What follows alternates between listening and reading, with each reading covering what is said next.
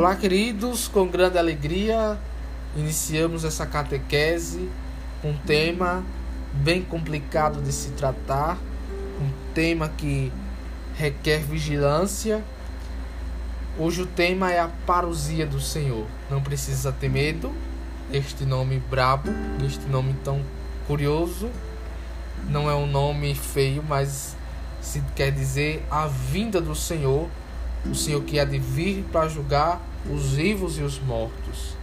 E para entendermos melhor dessa parousia, já que estamos nos aproximando da festa do Cristo Rei do Universo, o encerramento do ano litúrgico, as leituras desses evangelhos dos próximos dias e semanas fala mais da vinda do Senhor até da segunda vinda do Senhor até mais ou menos a segunda semana do advento.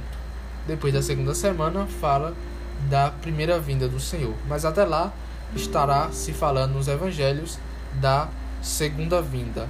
O Senhor, o Cristo que há de vir para julgar os vivos e os mortos. E para bem entendermos dessa parousia, Cristo que morre e ressuscita para ser Senhor, Senhor dos vivos e Senhor dos mortos. E a sua ascensão ao céu, que significa a sua participação na humanidade, no poder e na autoridade do próprio Deus. Pois Jesus Cristo é homem e também Deus. E como Senhor, Cristo é também a cabeça da igreja, que é o seu corpo. E o reino de Cristo, para bem entendermos, já está misteriosamente presente na igreja, como a semente, início deste reino na terra. Não é a plenificação do reino, mas é uma semente. Já sentimos o gosto do reino celeste, já está de um modo misterioso na igreja, vai dizer o catecismo da Igreja Católica. E desde a sua ascensão, o desígnio de Deus que entrou em sua consumação chegou e está prestes a chegar às últimas horas, ou a última hora, a era final. A, o final do mundo já está, já chegou para nós. Já estamos aí sentindo é, as consequências finais desse mundo. Então, para bem entendermos, para Cristo vir para julgar os vivos e os mortos, foi preciso que ele morresse e ressuscitasse para ser Senhor, para ter a sua participação na sua humanidade, no poder e na autoridade do próprio Deus, pois Jesus Cristo é Deus. Jesus Cristo também é o Senhor da igreja, ele é a cabeça e nós somos os seus membros e devemos estar inteiramente ligados à sua igreja, participantes e vigilantes na sua igreja.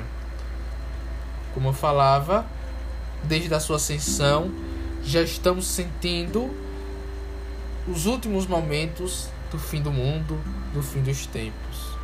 E os cristãos oram, sobretudo, na Eucaristia, dizendo: Vem, Senhor Jesus, como vai dizer em Apocalipse 22, 20.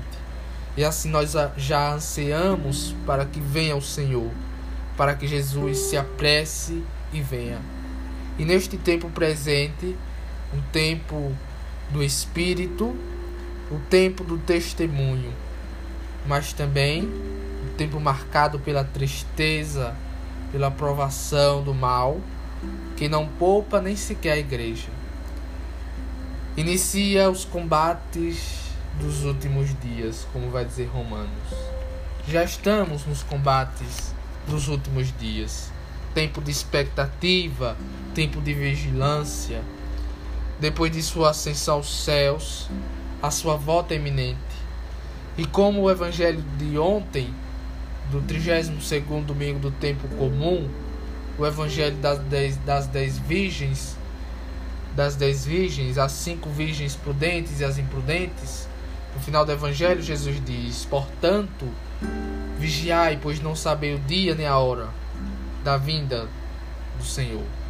Então, depois de sua ascensão aos céus, depois que Jesus sobe aos céus, como dizia no comentário do evangelho de ontem, depois que Jesus sobe, nós cristãos já ansiamos para que ele volte. Sobretudo os primeiros cristãos que viram o Senhor subindo aos céus, esperava que Jesus viesse ainda em vida, como São Paulo, que ainda esperava ver o Senhor. Alguns dos discípulos esperavam encontrar o Senhor, mas o Senhor sobe aos céus e até hoje esperamos com grande ansiedade, sobretudo nesses tempos de provações, nesses tempos em que somos provados. São tempos difíceis e que vemos que já está para acontecer a batalha final. Então é iminente a vinda de Jesus para julgar os vivos e os mortos. A vinda do Messias glorioso depende de cada momento da história. Então podemos dizer assim que cada momento histórico da humanidade, dos países, são importantes para a vinda do para a vinda desse Messias glorioso, para a vinda do Cristo que há de vir a julgar os vivos e os mortos. Por isso que devemos ficar atentos às notícias, às notícias do mundo, porque cada notícia dessa é de suma importância para a vinda do Filho do Homem. Tudo isso já está na história, tudo isso já conta os segundos, os minutos da vinda do Filho do Homem. Não podemos cochilar como as cinco virgens imprudentes que cochilaram e se acordaram já sem o óleo, o óleo da fé, o óleo da alegria. E não podemos ser iguais a essas virgens imprudentes, mas devemos ser vigilantes, vigilantes e ficar de pé para ver a chegada do Filho do Homem de pé nas provações. Então, a vinda do Messias glorioso depende de cada momento histórico de seu reconhecimento por todo Israel. Uma parcela dos gentios já se converteram, vai dizer Romanos 11, 25.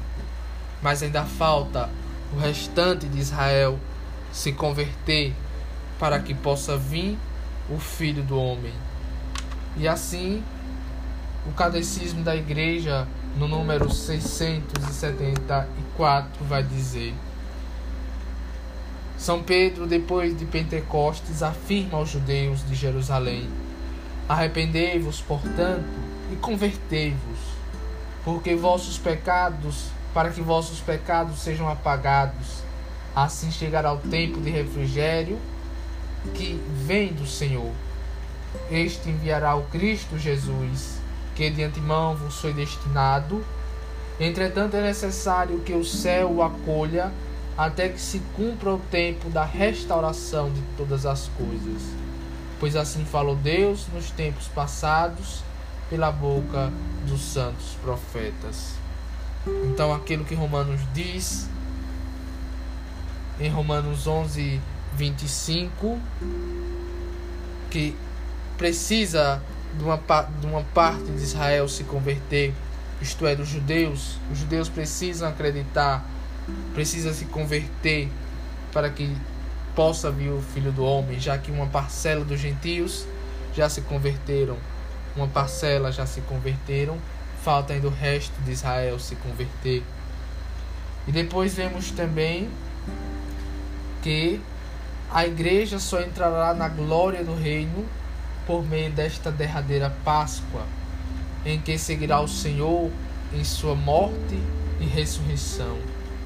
O reino não se, o reino não se realizará, portanto, por um triunfo histórico da Igreja, segundo um progresso antecedente, mas por uma vitória de Deus sobre o descendiamento do último mal, que fará a sua esposa descer do céu, o triunfo de Deus sobre a revolta do mal assumirá a forma do juízo final, depois do derradeiro, abaso, do derradeiro abalo cósmico deste mundo que passará. Isto é, o Sol que derreterá, os seus componentes derreterão, este abalo cósmico nos últimos dias, é preciso que isto aconteça. E vale lembrar também que Jesus anunciou em sua pregação o juízo do último dia. Serão então revelados a conduta de cada um. Será também condenado a incredulidade culpada que fez pouca que fez pouco da graça oferecida por Deus. Isto é, os dons que Deus confiou a cada um e aqueles que não colocou os seus dons para a comunidade, os seus dons em prol das outras pessoas, lhes será cobrado, porque Deus lhes confiou a graça daquele dom para que colocasse a serviço da comunidade. Cristo é Senhor da vida eterna, o pleno direito de julgar definitivamente as obras e os corações dos homens pertence a Ele, o Redentor do mundo. Então, para aqueles que se acham que Cristo não tem o direito de julgar, veja bem, Ele tem o direito de julgar, pois Ele, como Redentor do mundo, Ele adquiriu este direito por sua cruz. E o Pai o entregou, entregou ao Filho o poder de julgar, como vai dizer João 5,22. Ora, o Filho do Homem não veio para julgar, mas para salvar, para dar a vida que está nele. Pela recusa da graça nesta vida, cada um já se julga a si mesmo, recebe de acordo com as suas obras, e pode até condenar-se pela eternidade ao recusar o Espírito de amor. Então, Deus dá liberdade aos seus filhos Aquele que recusar a graça nesta vida, esse já é um condenado. Já se pode se considerar um condenado, pois recusou a graça. E recebe de acordo às suas obras. Receberá de, de acordo com aquilo que ele quis. Já que ele renegou a graça de Deus, será julgado por tal modo. Ele mesmo, ele mesmo que se condena, já que ele nega o amor do Espírito, ele mesmo não se abre ao Espírito, ele recusa o amor do Espírito, já está se julgando. Então, para isso, devemos estar abertos ao Espírito, devemos estar abertos ao amor de Deus. Por fim, Cristo não se dará sem a última investida das potências do mal no dia do juízo, por ocasião do fim do mundo, Cristo virá na sua glória para realizar o triunfo definitivo do bem sobre o mal, os quais, com trigo e o joio, terão crescido juntos ao longo da história. Por isso devemos ficar vigilantes, pois em meio a tudo isso, em meio às tribulações que não são poucas, que não são fáceis de enfrentar, como vai dizer, muitos crentes per perderão a fé. Deveremos rezar, vigiar, orar bastante, confiar na misericórdia de Deus para não perdermos é, a graça de ser um descrente, de perder a fé em Deus, o Deus de, o Deus de nossos pais. Por fim, quero dizer que na, na leitura das, das vésperas de hoje se dizia assim no Salmo 46, no versículo 12: Conosco está o Senhor do universo, o nosso refúgio é o Deus de Jacó. Que possamos guardar essas palavras. O nosso refúgio é o Deus de Jacó. E assim ficar de prontidão em meio às tribulações que há enfrentar. O nosso refúgio é o Deus de Jacó. Conosco está o Senhor do universo, nosso refúgio é o Deus de Jacó. E assim orar sem cessar, ficar de prontidão. Pois não será fáceis as grandes tribulações, muitos crentes perderão a fé, mas nós devemos ficar firmes, firmes na igreja do Senhor, firmes, orando, para que nessas provações possamos vencer as tribulações e quando Jesus vier em glória, com os anjos e os santos, a Virgem Maria, Mãe de Deus, nós possamos se alegrar e dizer: e dizer como filho do homem, coragem, como o filho do homem disse, coragem eu venci o mundo, e nós possamos dizer com ele: vencemos o mundo com ti, como tu venceu Jesus. Não temeremos, pois se as lutas são grandes, mas a graça de Deus não falta para os que temem a Deus. Amém.